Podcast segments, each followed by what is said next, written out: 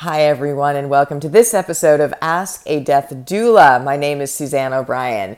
I am reminding you that this week is World Training Day. What is that? End of Life World Training Day is where we get together as a world and do free training for family caregivers, community members, and even medical professionals, whoever would like to learn the three phases in Doulagivers uh, the model of care, how to care for somebody at the end of life in all three phases with interventions to use in all three phases. And this training is absolutely incredible and works anywhere. It works in mansions in Millbrook and dirt floors in Zimbabwe. So join us. Please share with your friends. And this is how we change end of life. The link is below. All right, everyone, this is going to be a really special episode. I'm going to share with you the, let's call it rebirth of the death doula movement. And why I say rebirth is because we've been dying for thousands of years.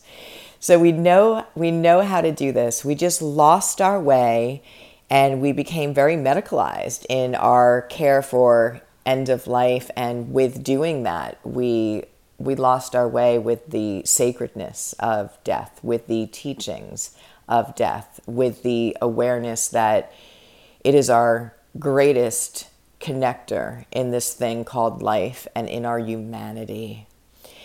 And it just moves me when I say these words because the fact that we're bringing it back and we're, at, you know, this movement is expanding globally and being embraced with love is how we change the world. We change the world not with a certain president being elected or laws being put in place, and those are all fine. There's nothing wrong with that, of course, but we really change the world when we do our own healing and we change our perspective of the way we look at things and we can change somebody else's perspective.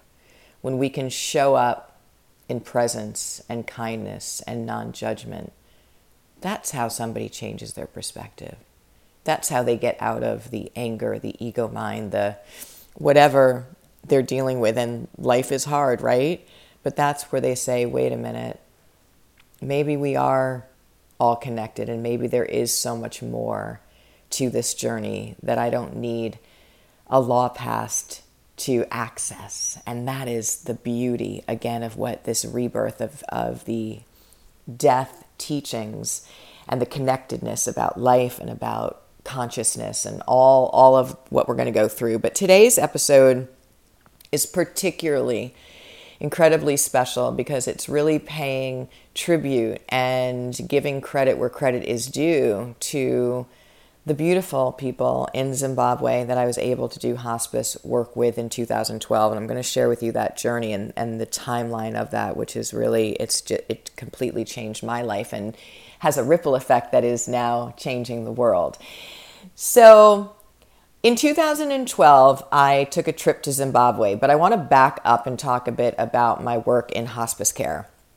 In 2008, I officially started to work for a hospice in end of life. Now, I am a registered nurse by trade, and I was dealing with a lot of elderly in the hospital. And I will tell you this that the minute that I stepped into nursing, I was calling that we have an elder care crisis on our hands, like a real crisis. And why would I say this? Because elderly would come in the hospital. Um, and, and, I'm saying this without any judgment, but we do have to make observations so we can make positive change and see what we have to do to fill gaps. I would note that many times nobody would come to see these elderly people that were admitted to the hospital. And people would die in the hospital in that sterile room by themselves with no one there. And I thought, what this is not how this should go. But the other thing that was really impactful at that time for me and still is and something we advocate for is that when we're on a very fragmented schedule in the mainstream medical where nurses have you know a whole bunch of patients to see a whole bunch of documentation you know it's just a it's unfortunately a real mess right now we don't have the ability to have time with our patients time for care, time for presence, time for just listening. And that, in my opinion, is the best medicine we have to give to one another. But when you have elderly that come in that are not end of, let's just say they're not end of life, but they are, you know, they're very sick and they need things, they need time. They need someone. So, one of the things that was happening in the hospital, and of course, you know, if you know myself at all, I really am a patient advocate for change and again not trying to point fingers at, at the people or in, or organizations but saying the minute that we put a dollar amount and a time limit on end of life and even care we're doing something wrong. So one one of the things I noticed is that when elderly would be in the hospital, you know, the meal trays would come, right? So they would be delivered by the staff, they would be brought in at a certain time, the tray would be put on the tray table, and then they about 45 minutes later the person would come back and pick up the trays. And I noticed that and it's really hard for me even to say this, at many times that tray would be brought in, not touched by the person because they couldn't because they could not feed themselves. They could not open the um, little, you know, juices and the, the things that are really sealed. Picked up without being touched and not a blink of the eye or not anyone saying anything. Now, how can we turn our head at that? How can we? So, of course, I brought it up to the head of the hospital um, that people aren't aren't eating; they're not being fed. So we need to do something. Well, you know, we need we need more staffing at that time. I couldn't do it as the nurse; I had too much to do. But what about hiring more aides or hiring somebody who could just do mealtime? And you know, it was it was met with, well, we don't have the budget for that. And I just want to say, and again, there's no judgment, but we need to make some observations. How much are the head of the hospitals making? How much are the top directors making that we can't put another $20,000 into mealtime for people. So I think that we've really lost our way of what we're doing here. So I, I finally followed my heart to hospice. And when I say followed my heart, for those of you who know me, I had no end of life experience, none. I had one grandmother who died. I wasn't even close to her. I was very young. They told me she had died. It didn't really mean that much to me at the time, but no nothing else, no one else. And I kept hearing this internal, silent, but yet very clear voice saying, Go to hospice, go to hospice, be a hospice nurse. And I was like, Why am I hearing that? I don't have any end of life experience. And at the time, I, you know, was a single mother. Uh, had just bought a uh, very very old broken down home to put my son in a home so he can get a dog you know all the things that you want you want the best for your your children and if I had left this particular nursing job to go to hospice, I'd be leaving a job with better pay, better benefits, better hours, plus going somewhere where I had no experience. Made no sense, right? Analytically, it made no sense. But every time I thought about working with hospice patients, I got this feeling, this connected, beautiful feeling that, you know, just kind of lit up my heart. And I said, I'm just going to follow this. I'm just going to see what this is. I have to see what this is. And I remember the very first day that I went out to see hospice patients, the first day, I knew I was in the exact place I was supposed to be in in my life. It felt like you could breathe for the first time. It felt like a piece of the puzzle finally fitting. It's the day that I call becoming the wealthiest woman in the world because wealth is not dependent on just money. In fact, I don't, you know, money, that's a whole different thing. Wealth is the richness, the fulfillment, the connection that you have in this experience. And I was the happiest I have ever been. And I said at that moment, that day, I said, That's how this works.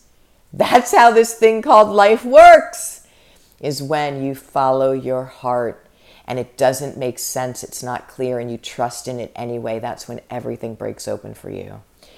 So I had found it. This was my purpose. And I was so fulfilled seeing hospice patients, but there was so much um, challenge and gaps. And I thought for sure I knew as a mainstream medical we weren't talking about end of life in mainstream, but I thought for sure when I got to hospice care that we'd be talking about death and end of life and the natural process that it is. And we, and we weren't. And we weren't.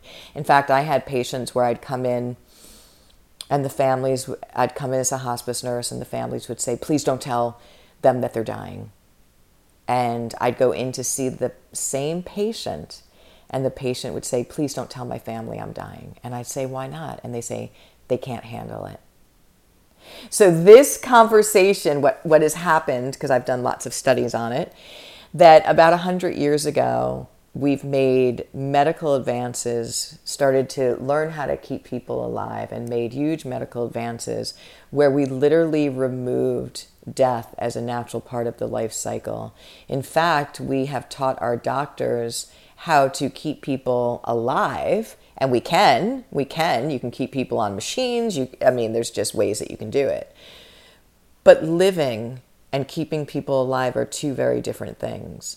So when we are not treating death which by the way no matter how many things we have to extend life eventually end of life will be a part of the journey. When it does show up and we're not living in the awareness that death is a part of the journey and that we should fear it and do everything to run in the other direction, it's a terrible experience, not just for that person, but for everyone attached to that person. So, for me, as that young hospice nurse, seeing, unfortunately, end of lives one after the other that were not going as well as they could. In fact, people were coming on hospice services sometimes with just days when it's good for six months or less of a life limiting disease. I thought, oh, you know, we, we have to do more. And so just started really studying and, and learning as much as I could and saying, what can we do? What can we do? And at the same time, one of my very best friends growing up said, You need to speak to our friend Norman, who is working with um, a hospice organization doing great things in Albany. And I said, "Oh, okay, great. I want to." Oh, and he had went to Zimbabwe on a trip and volunteered and went to a hospice in Zimbabwe. You need to meet with him. And so again, these are beautiful people that I've known since I was 17 years old. Sat down I remember having a lunch with Norman, and I remember, I think he didn't even finish the first or second sentence about the beautiful organization called Island Hospice um, that he had worked with. And I said, I'm in. And he was telling me about the beautiful people that he met, and also that, you know, there are seven year old children, seven year old children taking care of dying parents in Zimbabwe. And I said, I'm in. Now, I knew how difficult end of life hospice care is in the United States with all of the, let's call them bells and whistles that we have. We are so privileged to have medication and support and equipment and all the things that really can help facilitate that good death. But other places in the world are not privileged to have that. And when you're having end of life at such a young age in a high volume, it's our it's our responsibility as human beings to be there for one another. So he didn't even finish the first or second sentence, and I said, I'm in, I want to help. So I started working with an organization called Africa Hospice, and they were um, Africa Hospice Initiative, and they were an organization that supported three specific hospices, I believe two in South Africa and one in Zimbabwe. And I started working with them and doing some events with them. And I did my own um, 80s night. I laugh at it because I love the 80s music, right? When you grew up, what, what did you grow up with? So I did an 80s night fundraiser and it was just, it was really beautiful. My hospice people came and the people from the hospital came and it was, it was a wonderful feel good event and beautiful. And then finally, after a few times, the head of the organization said, you need to come to Zimbabwe. You need to come and, and meet the people. And I was like, oh, okay. And he's like, you could go out with the nurses and the social workers. And, you know, and I was like, wow, you know, seeing through the lens of these beautiful people doing hospice work in a different country is an absolute invaluable experience. And so when my son was going off to college, I said, you know what? I'm going to gift myself this. He's going off to college. My, my kind of work here is done, right, at the moment. And I'm going to go to Zimbabwe that fall. And so I remember planning that trip, and it was the end of September 2012. And it was about a month. And that trip changed my life in many ways for absolutely ever. So when I got to Zimbabwe, it was um, it was just such an interesting journey. And I remember the head of the um, the medical director of Island Hospice, which is the hospice there in Harare that supplies the hospice care for all of Zimbabwe picked us up and he's just such a beautiful man. He said welcome to zim and it was just it was just lovely. And then he took us to his home. So we were going to stay at his home. And i remember getting to his home and when we got there there were these huge just walls of wood um, surrounding his house. And you could hear what sounded like mauling huge dog they sounded like huge dogs to me and just barking and growling and mauling behind the wall. And he turns to me with this beautiful smile that he has and he says i hope you're not afraid of dogs. And so there were about nine german shepherds that were behind that gate protecting his home. And it's a good thing i'm not afraid of dogs but it was just definitely a different um, experience and so we graciously went in and put put our stuff in our different rooms. I was with the head of the um, organization traveling with him, and we were staying at the medical director's home with his family. And it's something in Zimbabwe where the uh, electricity cannot supply the whole country at one time.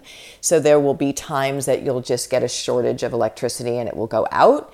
Um, like there was this one time that we were getting ready to have dinner that night and they were preparing the meal, and all of a sudden you hear zzz and black, and everyone's like, even though it's, you know, early, good night, and that's the end because you just don't know when the electricity is going to come on.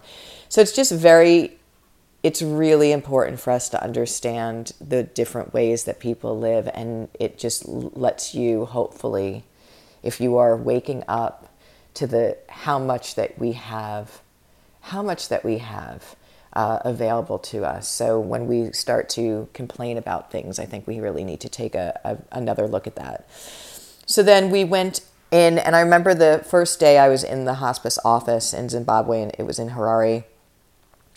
I was sitting there, and it was a Friday, and um, we weren't on the schedule yet to go out to do like the the rotations with the different nurses and social workers but i was you know sitting there and i was it was so interesting. It's like a it's like watching a sitcom in another world with another language with different people playing the roles, but the whole same thing.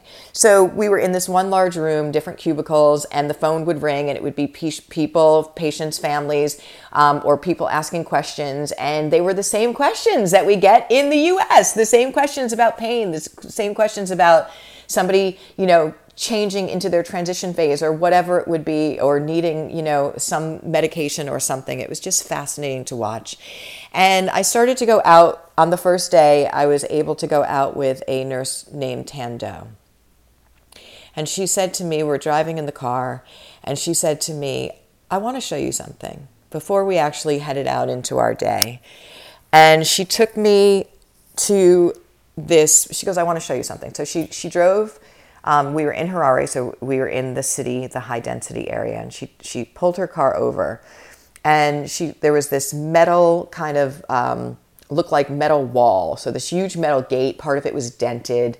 Uh, if you would if you would have told me that this was an an inhabited building, a brick building and space, I would have absolutely believed you. But she she knocked on the tin, and somebody came and pulled the door open and they greeted each other with these big smiles. And she said, you know, introduce me. She said, I'm here, nurse from America and wanting to learn. And she, they brought me in. And again, if you brought me into this building that was just, you know, really, I didn't see any furniture. It was just a cement building. And if you had told me that nobody was doing anything in there, I would have believed you.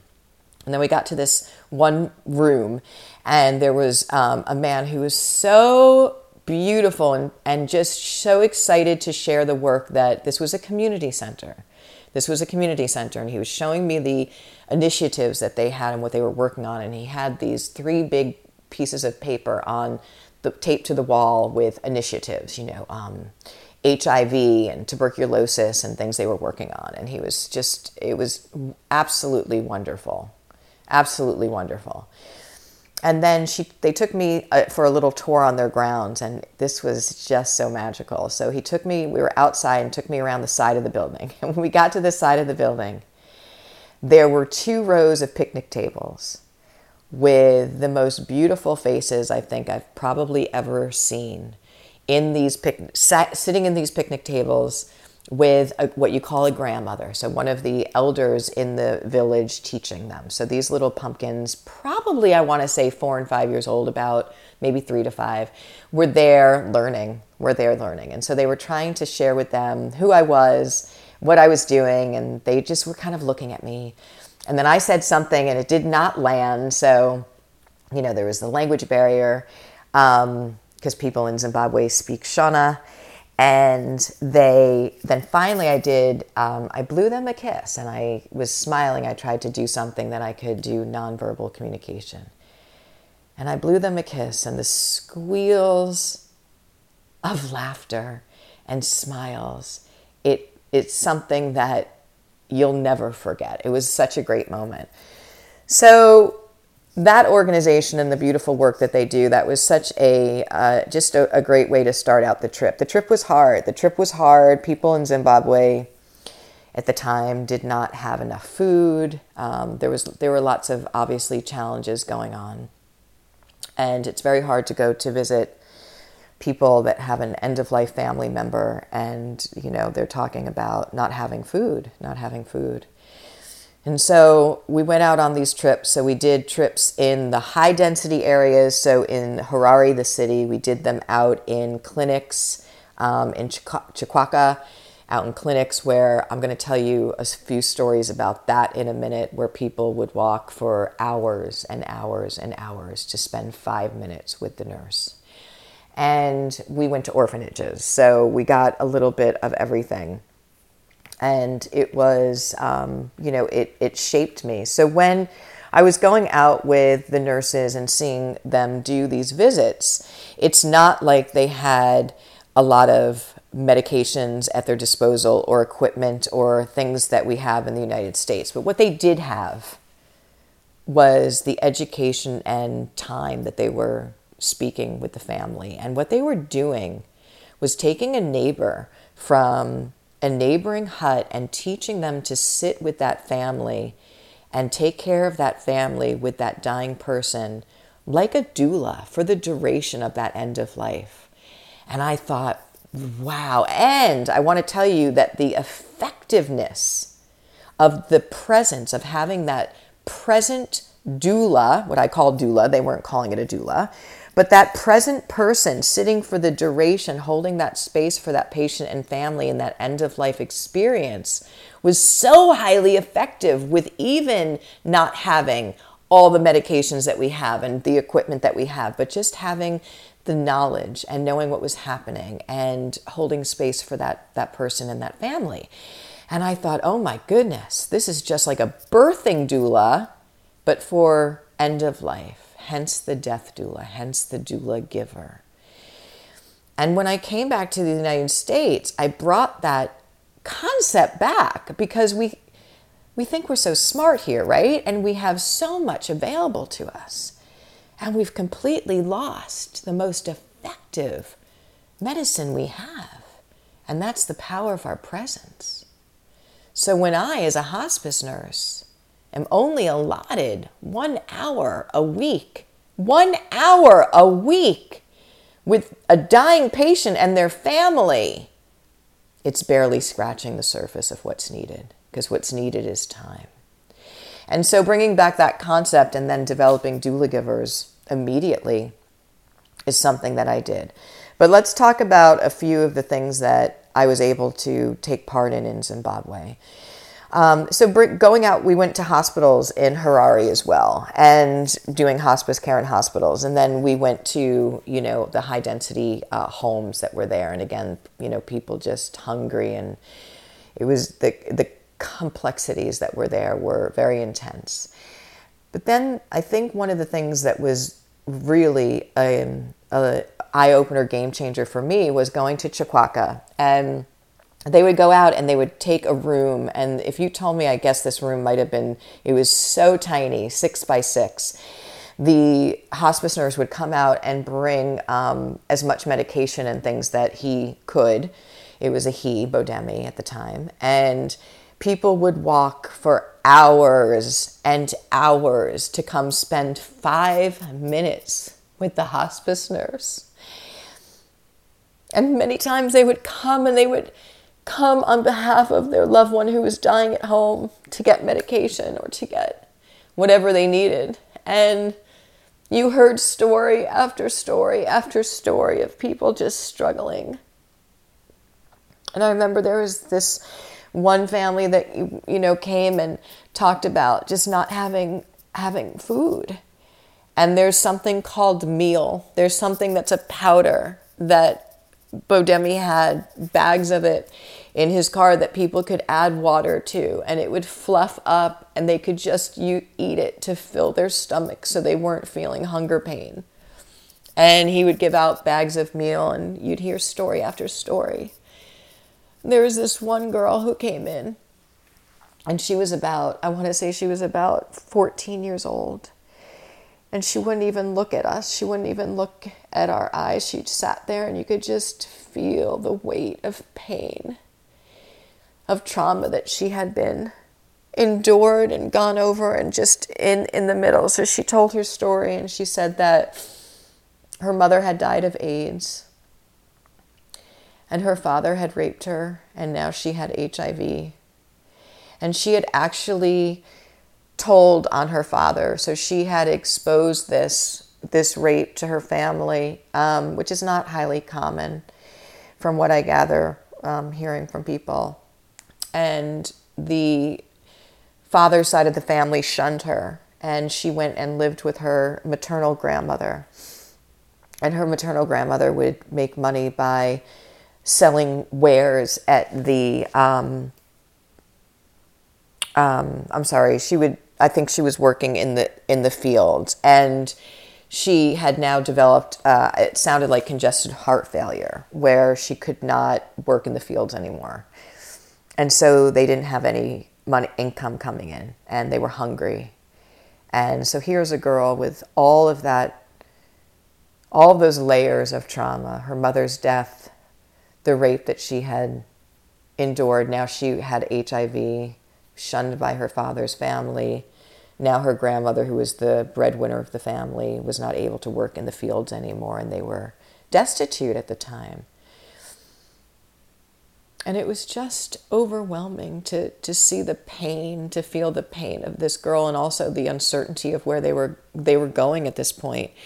And so they were speaking in Shona, but but Bodemi was was translating to me, and he was he was sharing with me, and she had said that because they were trying to figure out another way for the grandmother to make money, and she had said that her her grandmother did at one point or was capable of making wares. I'm not even sure what that really is. Maybe clothes or things that she could sell at the local farmers market. She could sit down and make wares, but they didn't have um, a sewing machine or the material to make wares and stuff. So obviously, you take this in and you're just thinking about these stories one after the other of people coming and what people you know, are going through in, in, in their lives. And so I did say, I just asked um, the volunteer coordinator, I said, is there, or the, I think the head of the social worker, is there just a way that we could gift this family um, a sewing machine and material that they could start to make those wares and, and work at the, and they, they said, uh, you know, okay, um, and they put a, you know, a, a, a letter together, and they had to go through a little bit of things, but they approved it. And I have to tell you, I think it was only like three hundred dollars or three hundred and fifty dollars. But the difference that that could make for that family. Now, this is another thing that was so fascinating to me is that in a in a country, you know, obviously there's a lot of struggle. When I went to the ATM in Harare, to get money out so I could give that money so that they could set them up with a sewing machine and wares. $100 bills came out of that ATM. What? I don't even think we have that in most of the machines. I know in New York City it's 20s. So it was it was very confusing to me, but but there you have it. So we were able to do and here's what I want to share with you is that things in our lives will present themselves that are opportunities for us to just show up and to do something. $250, $300 didn't mean a lot. Of, I mean, yes, it was. I didn't have a lot of money, but didn't mean a lot of money in the big picture for me. It meant a lot of money for somebody else. And it meant that they could start something for themselves that can continue on. So I just want to say that in our world, in our days, there are opportunities that present themselves that we can make a difference in somebody's life. And um, we want to just be open to those opportunities. So that was an experience being in those clinics and just, you know, knowing how how much this five minutes five minutes meant with a nurse. Um, and these nurses and social workers and the people that do this work are absolutely, absolutely incredible. And then I want to talk to you about a story of going out with a social worker. I didn't know him very well, but it was my day to go out with him um, on hospice cases. And I remember we were driving, and he said to me, he was in his 30s, and when people travel in Zimbabwe, um, a lot of times they travel in these big kind of buses and things that are, you know, it's not like regulated. I think there's just a, there's a lot of accidents that happen. And his wife happened to be going over to South Africa. I feel like to go shopping, he said, and there was a bus accident. And she died in the bus accident. And this is the story that I want to tell you. He said to me that his wife died in an accident going um, over to South Africa. And he said, and that night, he said, I don't know if I was dreaming or if I was awake, but she came to me and she said, I came to say goodbye. And he said, Where are you? Where are you? And she said, I just came to say goodbye. And she was smiling and then she left. And I want to tell you this because the hospice workers and what Floyd was telling me at that time on, that in that car ride are things that we hear all of the time as hospice nurses nurses from families. We hear that they say that my dad was here or my mom came to me. This is something that is so very common. So the fact that here I am across the world and people are saying the same experiences that they're having is something that is what you call universal. And when we bring back the universal teachings of this experience of end of life, it will dramatically change your life. There is no way I started living in my fullest, best part of who I am when I became a hospice nurse. Why?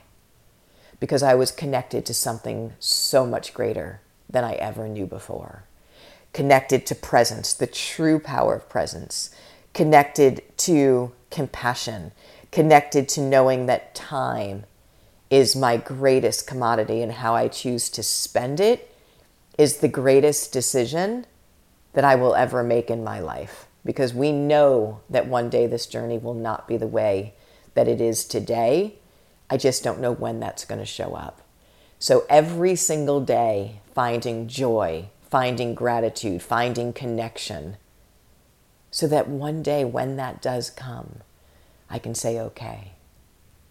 And I want to tell you now that they say that death is the number one fear in this world. Number one fear. And for my patients, it was not, it's not the fear of death. It's the fear that they didn't live.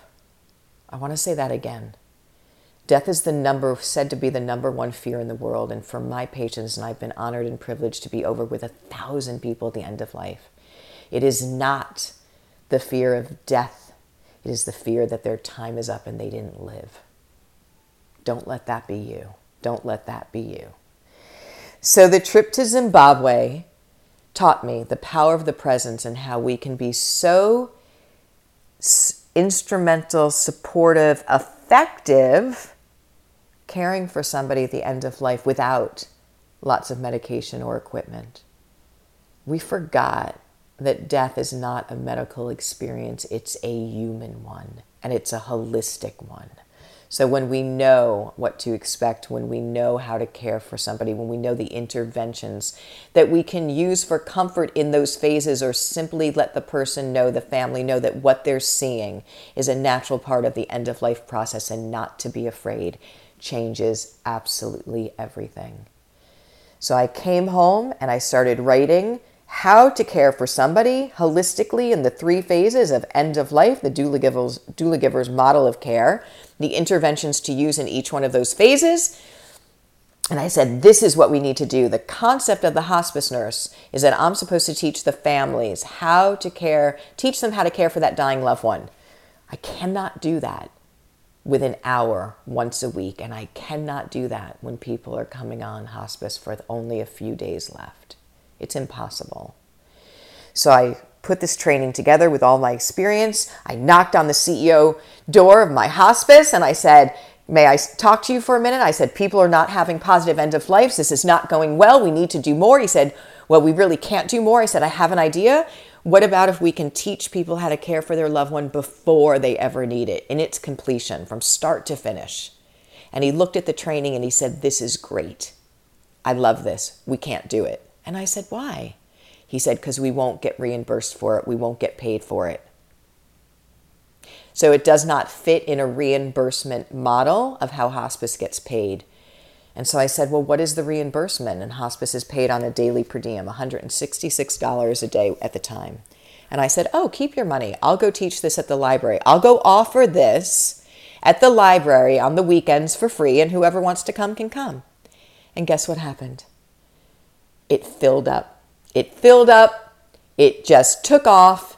And then the news got a hold of it and said, okay, this girl is, you know, this hospice nurse is teaching this doula giver, end of life doula program. And then I put it online and I started making live webinars. That is the vision and that is the mission of Doulagivers at the very beginning, teaching the level one Doulagivers training for family caregivers, community members for free. And that is still the main mission now into in how many years later are we? A long time. And to date, we've had over 200,000 people register for that training from all around the world. And it has been an honor. So the news picked it up. It went to the London Times. Now we, uh, it has just been such an honor. And we have people that join every single month from all over the world. I am on there live. It's a 90 minute training, and I stay on and answer questions live. And I want to give credit where credit is due. This trip to Zimbabwe and the amazing nurses, social workers, people that work there, showing this nurse from the United States the power of our presence being the best medicine we have to give at the end of life and how effective that is. So, so much love to our brothers and sisters around the world and what they've taught us. And so I want to again remind you that World Training Day, End of Life World Training Day, is April 20th. I will be on there live. I will be teaching the Doulagivers End of Life training live and staying on and answering your questions. I want you to join us in global community. I want you to share this event with those that you love. Post it on your Facebook group. Let us know again when we bring back the sacredness of death we are bringing back the sacredness of life. We are changing perspectives, and that is how we change the world. I love you all so very much. World Training Day, the link is below. Please feel free again to share this. Please join us and change the world together. I love you all so very much. This is Ask a Death Doula. My name is Suzanne O'Brien, and I will see you in the next episode. Bye, everybody.